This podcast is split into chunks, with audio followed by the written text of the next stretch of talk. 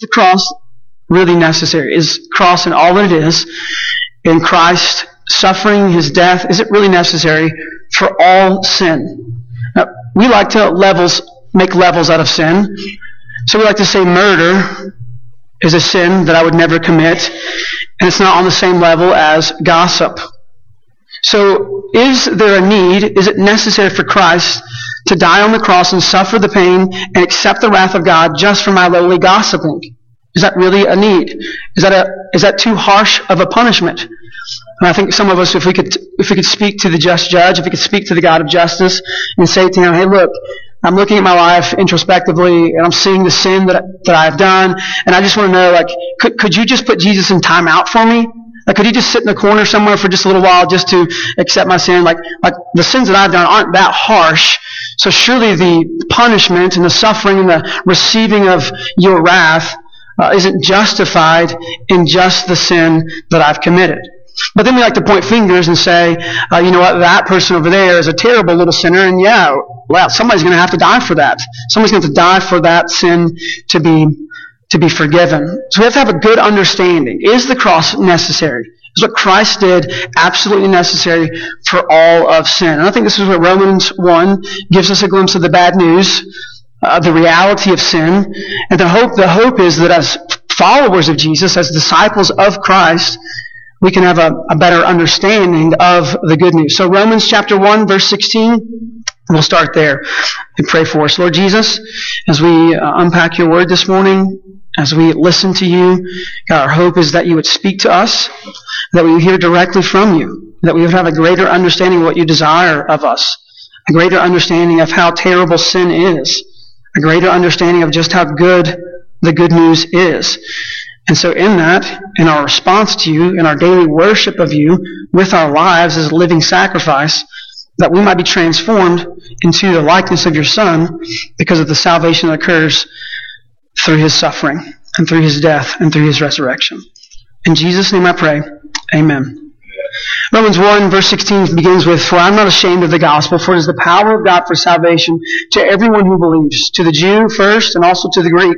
For in it righteousness of God is revealed from faith for faith, as it is written, the righteous shall live by faith. If you're okay with this, circle or highlight or underline, the word revealed, or to uncover, or to bring to light, or, or to remove the veil, there in verse 17. And then when we get to verse 18 here, I want you to underline the same word again. For in it, I'm going to read verse 17 one more time. For in it, the righteousness of God is revealed from faith for faith, as it is written, the righteousness shall live by faith. So what we're saying here, what Paul is telling uh, the church in Rome, is that the gospel is shedding light upon life all of life. That no longer is God hidden, but instead now He is revealing to us who He is and what He desires of us. And then verse 18 begins to reveal even more, or shed light even more on the darkness of sin and rebellion, the darkness of being separated from God. He's uncovering the truth for us. He's removing the veil for us. He's opening the curtain so we can see who He is, so we can have a greater understanding of all that He has done for us as, as much as our small mind minds are able to, are able to hold. Verse 18 says, For the wrath of God is revealed from heaven against all ungodliness and unrighteousness of men who by their, uh, who by their unrighteousness suppress the truth. There are five, five different little topics here in this, in this verse that we're going to break down together. We're going to talk about the word wrath. We're going to talk about the two words ungodliness and unrighteousness. We're going to talk about uh, what it means to suppress something, and then we're going to talk about the truth this morning. And then we'll be done. Um, we'll be done, and you can go home and bask in the good news. Uh, there's this great little verse from Isaiah, or these verses from Isaiah 55, 6 through 9. It says, Seek the Lord while he may be found. Call upon him while he is near. Let the wicked forsake his way, and the righteous, the unrighteousness the unrighteous man his thoughts. Let him return to the Lord that he may have compassion on him and to our God, for he will abundantly pardon. For my thoughts are not your thoughts, neither are your ways my ways, declares the Lord. For as the heavens are higher than the earth, so are my ways higher than your ways, and my thoughts higher than your thoughts. So to help us this morning to understand sin and separation and rebellion, we have to have an understanding that we will not be able to fully grasp the mind of the Lord. We cannot contain that in our small minds. We cannot understand all His ways. His ways are not our ways. We cannot understand all that. We cannot understand fully. We just have to trust in His, His wrath upon sin. His wrath upon ungodliness. His wrath upon unrighteousness. We're not going to be able to understand it all. We just have to trust that God does understand and that in that, in our trust of Him, we should seek Him while He still is able to be found. And at this point in our life and in this world, He is still able to be found. We can still seek Him. He is still revealing Himself to the world. Hebrews 1 tells us that that he is now speaking to us through his son. That his son is the exact radiance of who he is. And so if we are to seek the Lord, we seek his son. And seeking his son, we find who the Lord is. And in that, in our obedience to him, we have an understanding, a, a better understanding of how to be obedient to him. So again, in this short little verse here in verse 18, we're hoping that the good news will be even more appreciated in our lives by fully understanding the bad news. The drastic step that God has taken in the gospel is in sending his son to die on the cross, which is a necessary rescue plan for those who are living in sin. And then also an understanding of how sin works. That people don't just commit a sin. Instead, some are still under sin, as if sin is ruling over them, as if sin is Lord of their life. In the beginning, when we were created, we were created in the likeness of God, and all things were right. And then sin and rebellion and separation happened in the world, and all things went wrong. And so God sent a rescue plan. And in John chapter 3, when Jesus is talking to Nicodemus at night, he reminds him and tells him that if you want to follow the Lord, you must be born again. And then our second in our second birth, as we are born again, we are no longer born into sin, sin ruling over us, or under sin, but now we are born into life, Christ ruling over us. And then in our life, when Christ is ruling over us, we are now being transformed into the likeness of Jesus instead of the likeness of sin. I hope this is making sense. Because in our world today, when we see brokenness all over the place, we love to blame the country or the leader. We love to blame the person. We love to blame these things and point. Well, if it wasn't for this generation, this wouldn't be the way that it is. If it wouldn't, if it wasn't for this particular group of people, this is not how it would be. We have to get to a root. We have to understand fully the, the bad news. Like what sin is producing in people what sin is doing as it rules over people. An understanding of that will help us, hopefully, have a greater understanding of the good news. That people don't have to be under sin anymore. That people can be under the rule of Jesus, having a life, living a life as He desires for us to live.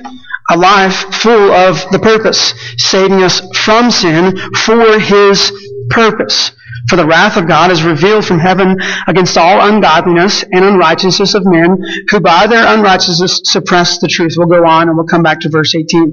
Verse 19 says, For what can be known about God is plain to them, because God has shown it to them. Plain, phaneros is the Greek word. It means apparent, it means clear, it means plain, it means visible, it means manifest, it means open to sight. It is no longer hidden. We have no excuse. No one does unbelievers or believers. No one has an excuse to not see in plain sight what God has done. It is visible. It's not hidden. God is not up on his throne hiding things from people, playing some tricks on people. Satan is full of trickery. God is full of grace and mercy, showing us in plain sight what he has done for us. Sin tricks, sin tempts.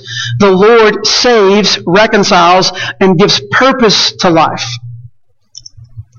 For what can be known about God is plain to them, because God has shown it to them. Verse 20 says, For his invisible attributes, namely his eternal power and divine nature, have been clearly perceived ever since the creation of the world in the things that have been made, so they are without excuse.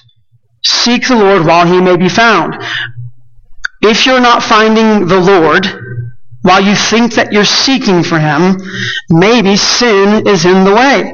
And this is why we say, even for believers, confess your sin, repent of your sin, reconcile yourself to the Lord through Jesus. Don't let sin hinder your relationship with Christ, nor your relationship with others. It has been made plain how to have a relationship with the Lord. It has been made plain what sin is doing in our lives as it separates us from God. Verse 21. For although they knew God, they did not honor Him as God or give thanks to Him, but they became futile in their thinking, and their foolish hearts were darkened. Claiming to be wise, they became fools. Verse 23. And exchanged the glory of the immortal God for images resembling mortal man and birds and, and animals and creeping things. When we read this, and as we read the next few verses, we're hoping, the hope is that it's giving, giving us a description of people who are not saved. The hope is it's not giving us a description of those who are saved, but are continuing to live in sin. So if you find yourself this morning hearing these words and thinking, some of these things are resounding in me. Some of these things sound like my life right now. Confess your sin, repent of your sin, be reconciled to God through Jesus. No longer let sin rule over you instead and separate you from the Lord. Instead, let Christ rule over you and, and be drawn to the Lord or reconciled to the Lord. Verse 24 says, Therefore God gave them up in the lust of their hearts to impurity to the dishonoring of their bodies and among themselves, because they exchanged the truth about God for a lie, and worshipped and served the creature rather than the Creator, who is blessed forever. Amen. So that the thing that's happening here is God is recognizing in His infinite wisdom that as sin is ruling over folks, and He is not, the temptation of sin begins to dictate who or what they worship. Christian, saint, fellow believer. Let us not allow sin to dictate who we worship. Let us see in the bad news that only Christ is worthy to be worshiped. Only His name is worthy to be, be proclaimed. Only He is worthy to living a life of obedience to.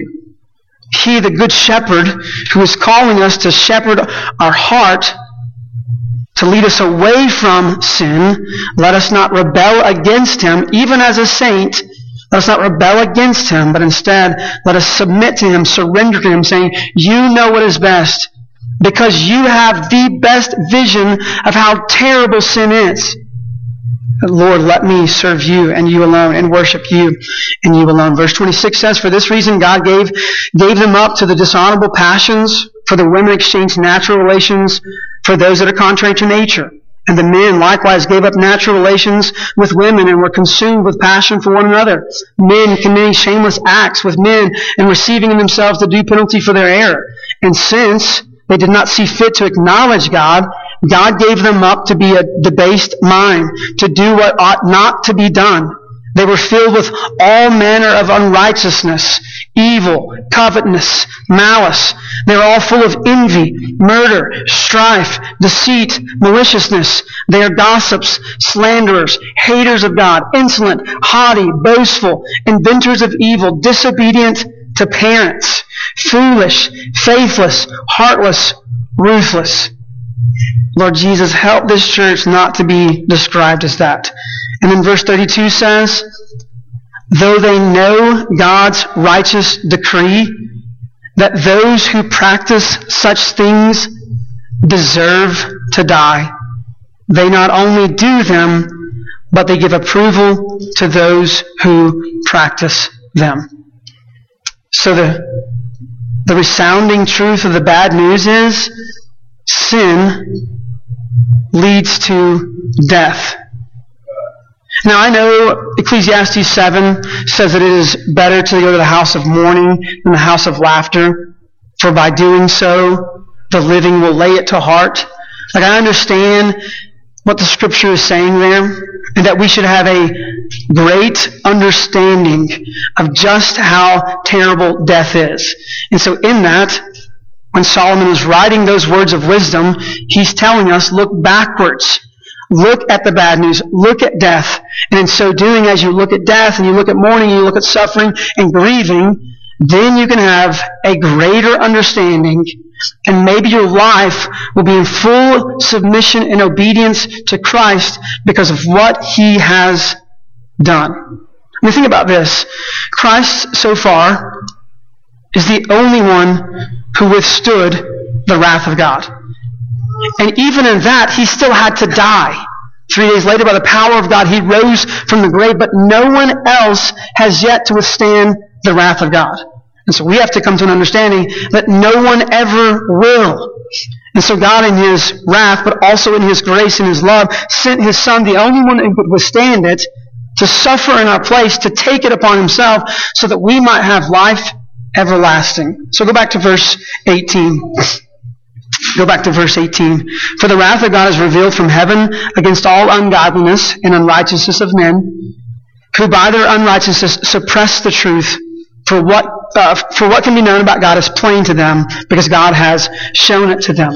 Let's talk about God's wrath for a second. This wrath is coming from God. It's used, this word wrath is used 13 times in the New Testament. It's defined as it's defined as anger, as punishment, as vengeance, as passion, as a swelling up to oppose. It's, defined as a, a rise up from ongoing opposition. Literally, God is in opposition to mankind's disobedience to their stubbornness, to the resisting of the gospel, to the rebellion against what he's done. And with that, his wrath is going to be poured out. His wrath, though, is not an uncontrolled outburst of anger, but a consistent reaction of who he is against sin. When we talk about the wrath of God, he's not looking at us saying, well, you're, you're good people. No, he sees sin in us and wants it to be removed.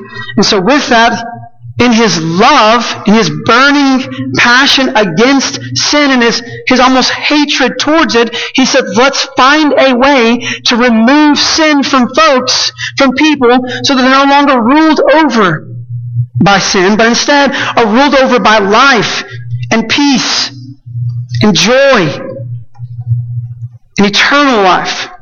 Because that's what God desires of us. It's not this uncontrolled outburst like God finally looks down and says, ah, oh, sin, here it is again. Let's do something about it. And so he comes in like Wreck-It Ralph and just destroys everything. It's not some uncontrolled outburst. God is never out of control. He is a steadfast, loving God who is full of patience and acts at the right time.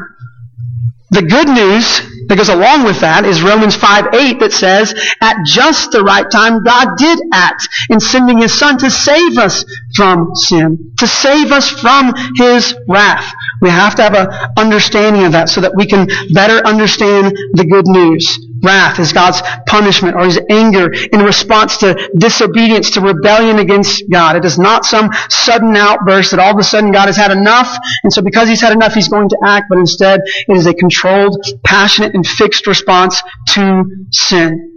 And then let's move to these other two words ungodliness and wickedness. This is defined as a showering of great disrespect, even as children sometimes do to their parents. Hence why in verse 31 it says they were, or verse 30, they were disobedient to parents.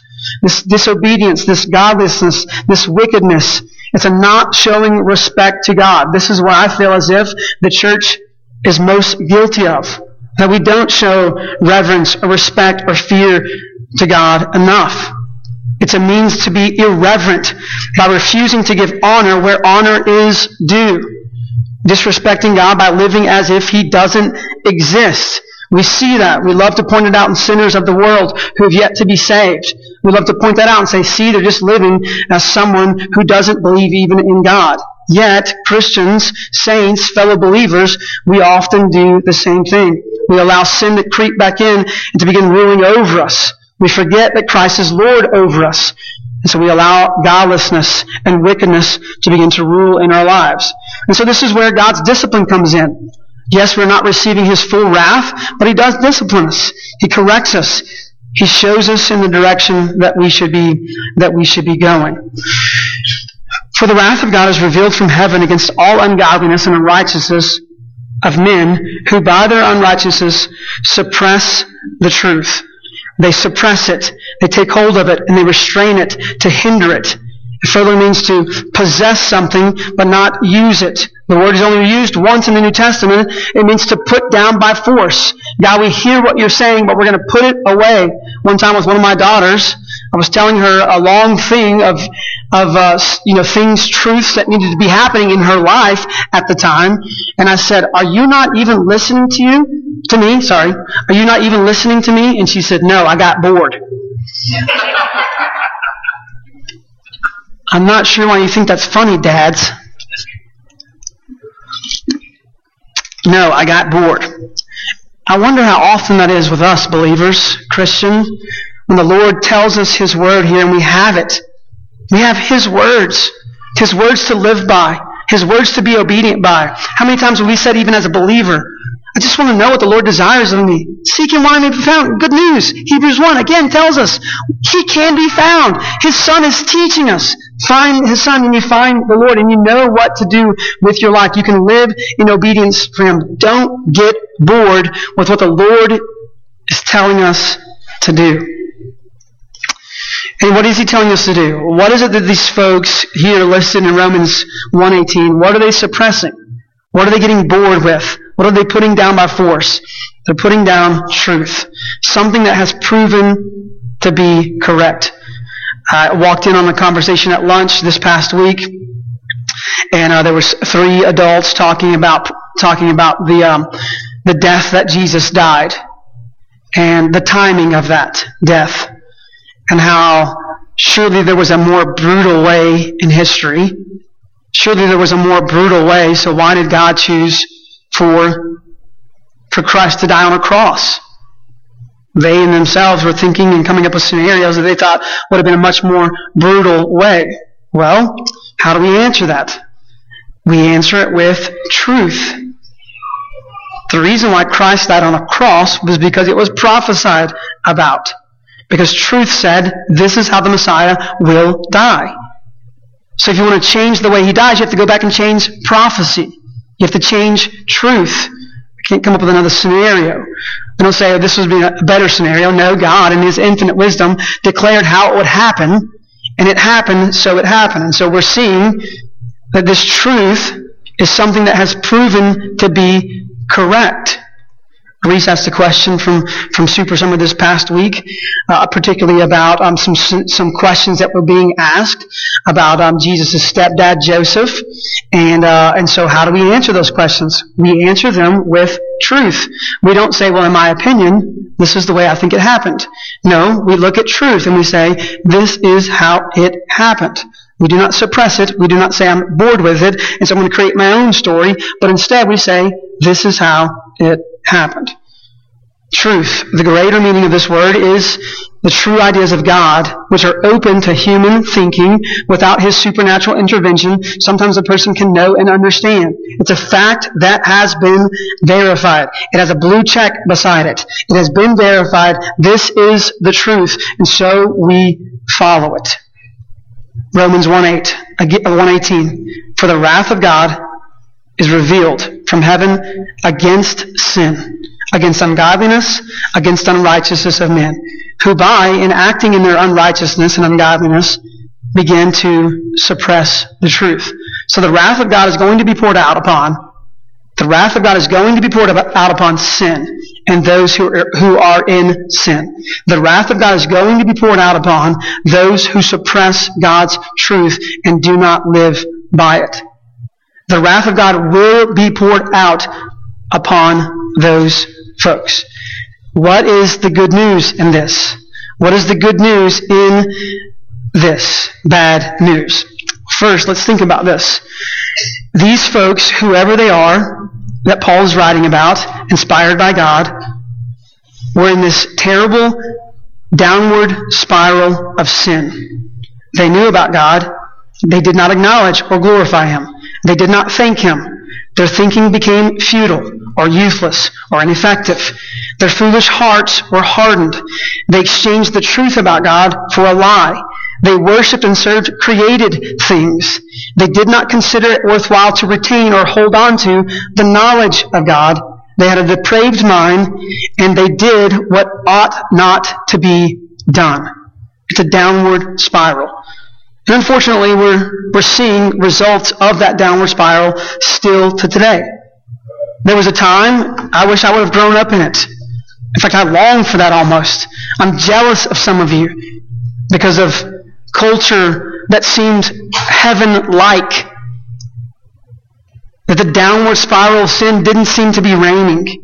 Yet we're not living in that anymore. We're seeing everywhere the brokenness of sin. And so how do we respond to that? How do we respond to that? Do we point fingers and say, I'm glad I'm not them? I'm glad I'm saved. I'm glad I'm not a part of this downward spiral of sin. And in our judgment, what happens? We join back up in the downward spiral of sin. It's like when you got thrown off the merry-go-round on the playground growing up. And you just, for whatever reason, as you're not even able to walk, you got vertigo going. You're like, I want to get back on. And everybody's like, why? Because I love to throw up.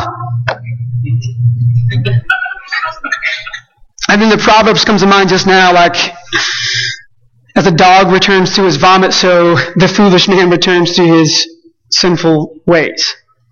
So we don't want to, as people belonging to God, jump back on the downward spiraling merry-go-round of sin. Because we understand God's wrath. And Hebrews tells us that if we go on deliberately sinning, it's like we're crucifying Christ all over again as believers. If we have an understanding of what He has done, and yet we still jump on the merry-go-round of sin, it's as if we're sacrificing Him all over again. We don't want to be a part of that. And so in our desperation as people who are belonging to God, we say, I don't want to be a part of sin at all. I don't want sin to rule over me at all. Instead, I want to embrace fully the good news. And when this 15 year old girl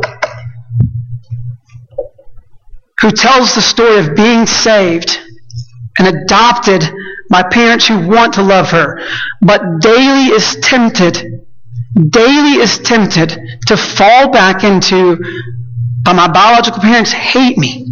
They don't want me. They left me in a park to die. What do we do?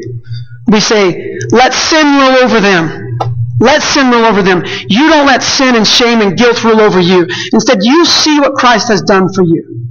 In my own daughter's life, who's been, who we adopted, almost weekly I think about her biological mom and how I want to punch her in the face because of what she's done and the effects that she's done over and over again. The lasting effects in her own kids. The downward spiral of sin. And I say, yes, God, please pour out your wrath upon her. And then in that I'm convicted. Because I'm deserving of that wrath too. Though they know God's righteous decree that those who practice such things deserve to die, they not only do them, but they give approval to those who practice them. Sin leads to death. But church, the good news is this. Christ has stepped in our place and received the wrath of God upon himself so that we don't have to so that Roxy's biological mom can be saved from her sin. Just like I was saved from my sin, and many of you in this room have been saved from your sin too. That's the greater story. And when we have an understanding, and I'm pounding on a pulpit like a real preacher, we have a greater understanding. When we see what sin actually does, when we see that, then church, we will be on our knees worshiping Christ. We will say, I want to minimize fleeting things and maximize the eternal King because He is the only answer.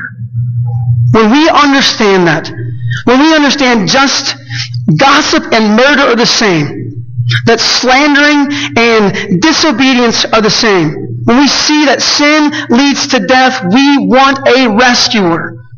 Lord Jesus, rescue us from our sin as the church. Let us see in our second birth that you're transforming us into your likeness. And in that, let us have mercy on the rest of the world. This morning, my hope is this. We're talking about the doctrine of sin here and how it separates us from God. Let us not suppress the truth. I know the wrath of God is a scary subject. I know the wrath of God is a depressing subject.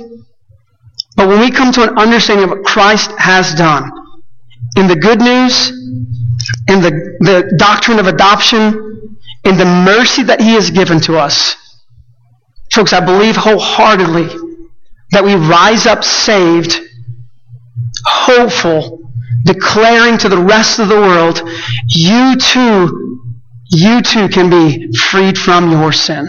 Me pray for us. Lord, stir in our hearts this morning a passion for you and you alone. Lord, help us not to suppress the truth. Help us not to celebrate ungodliness or wickedness. Help us not to pass over your wrath, but instead, help us to see how merciful you are and that we as people deserving of your wrath, instead you pass over us through the blood of your Son. God, help us to see that the wages of sin is death. But you have given us a gift just at the right time. And that the blood of your Son is enough.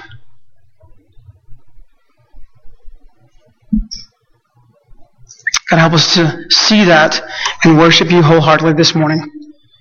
In Jesus' name I pray. Amen.